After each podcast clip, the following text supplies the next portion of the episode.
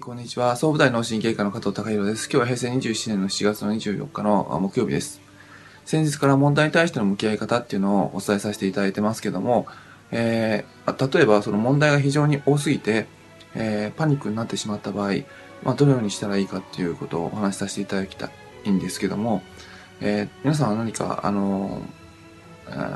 頭に思い描くことはあありますでしょうか？で、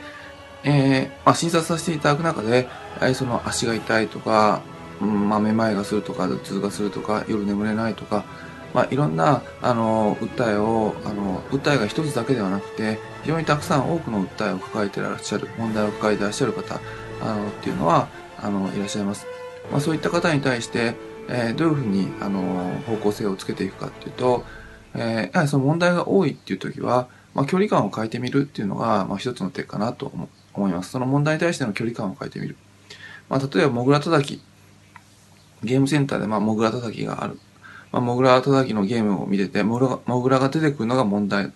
問題で、で、モグラを、その、頭叩いたら、あの、引っ込ん引っ込んでくれるから、あの、一生懸命いろんなとこに出てくるモグラはバタバタバタバタ叩くんですけども、あの、そのゲームの時間中は、まあ、いくら叩いても、あの、一向に収まらない。これは大変だと思って、どうしようかと思って、まあ、一生懸命モグラいっぱい叩いてみるんですが、一向に収まらない。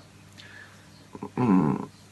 でも、よくよく考えてみると、モグラをそういうふうに頭を出したくないんであれば、ちょっと距離感を変えてみれば、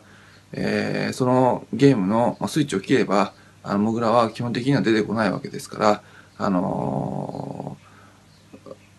そのゲームにその近づきすぎてしまうと、モグラが出てくるっていう問題しか見えないですけども、ちょっと距離を置いてゲーム全体を見ると、スイッチを切ればいいだけの話なので、あのー、そういった形で距離感をとってみる。えー、夜眠れないとか、あの、めまいがするとか、頭痛がするとか、えー、まあ、その、いろんな悩みを抱えられている方、うん、まあ、一つ一つの悩みを改善していく、それと、一つ一つの症状と戦うんじゃなくて、なんでそういう症状が起きたのかなっていうことをちょっと距離感を変えてみる。そうすることで、まあいろいろ見えてくる。そんなに難しい問題じゃなく、その改善の方向に行くことが、あの、可能じゃない、なん、可能なのではないかなと思って、まあ診察室の中で、あの、お話しさせていただいてます。